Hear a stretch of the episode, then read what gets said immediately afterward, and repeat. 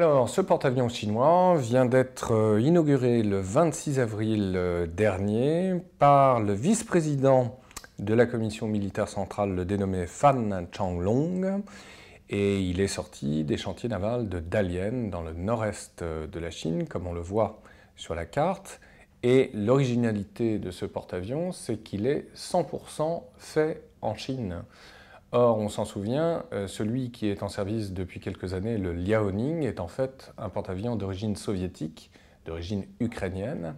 Et donc, euh, c'est une grande première, évidemment, parce que cela montre au reste du monde, et en particulier aux Américains, que les Chinois ont la capacité technologique de fabriquer d'eux-mêmes un porte-avions. Alors, c'est un porte-avions euh, de moindre tonnage que le Liaoning, puisque ce dernier euh, fait 67 000 tonnes, et celui qui vient d'être euh, inauguré, et qui s'appelle d'ailleurs le Shandong, euh, appellation sur laquelle je vais revenir aussitôt, fait 50 000 tonnes. Mais c'est déjà un porte-avions important, respectable, et pour nous donner une comparaison d'un tonnage supérieur, d'après les spécialistes, au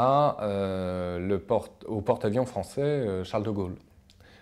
Donc, euh, porte-avions important, et qui dit porte-avions dit toujours une escadre, évidemment, qui l'entoure. Hein. Donc, euh, évidemment, ce n'est pas que le porte-avions, euh, qui serait finalement la, face visible de l'iceberg, c'est aussi d'autres navires, bien sûr, qui vont l'accompagner. Alors, pourquoi ce nom, d'ailleurs, c'est assez intéressant? Eh bien, on le sait, le Shandong, dans l'imaginaire culturel et politique des Chinois, c'est la patrie de Confucius. Et un porte-avions, à moins évidemment que cela ne serve à faire la guerre, d'ailleurs c'est son usage euh, en principe premier, euh, c'est avant tout un extraordinaire ambassadeur pour un pays donné. On le voit bien d'ailleurs de tout temps euh, avec les porte-avions français quand ils vont de par le monde. Donc c'est une façon aussi, d'une manière assez martiale c'est vrai, mais non moins réelle, de faire la promotion d'une certaine culture chinoise, le confucianisme et une certaine vision évidemment impériale euh, de la Chine, en tout cas c'est ainsi que je le comprends. Euh, ce qui est assez spectaculaire quand même, c'est qu'il euh, a été commencé en 2013 et donc au bout de 4 ans, il est déjà à flot.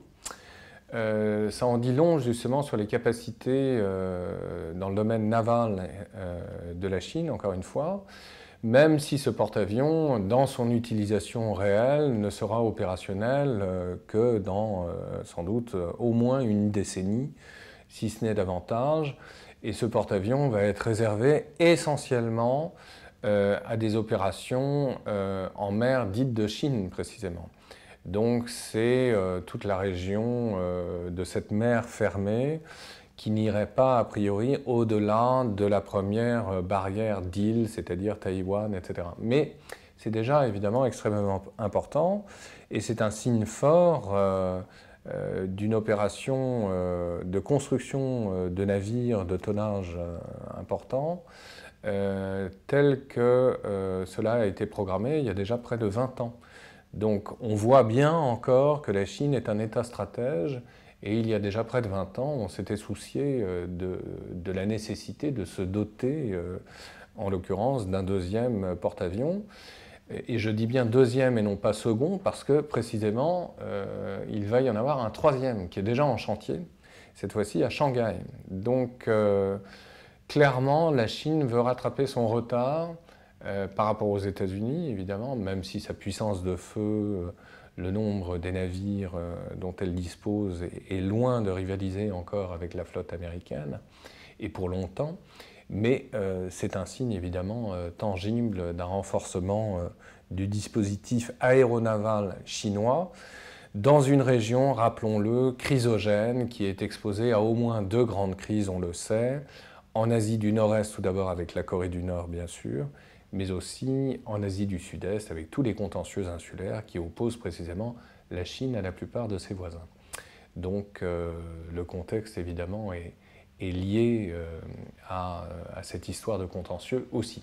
Donc à suivre et nous vous parlerons très certainement à terme du lancement du troisième porte-avions.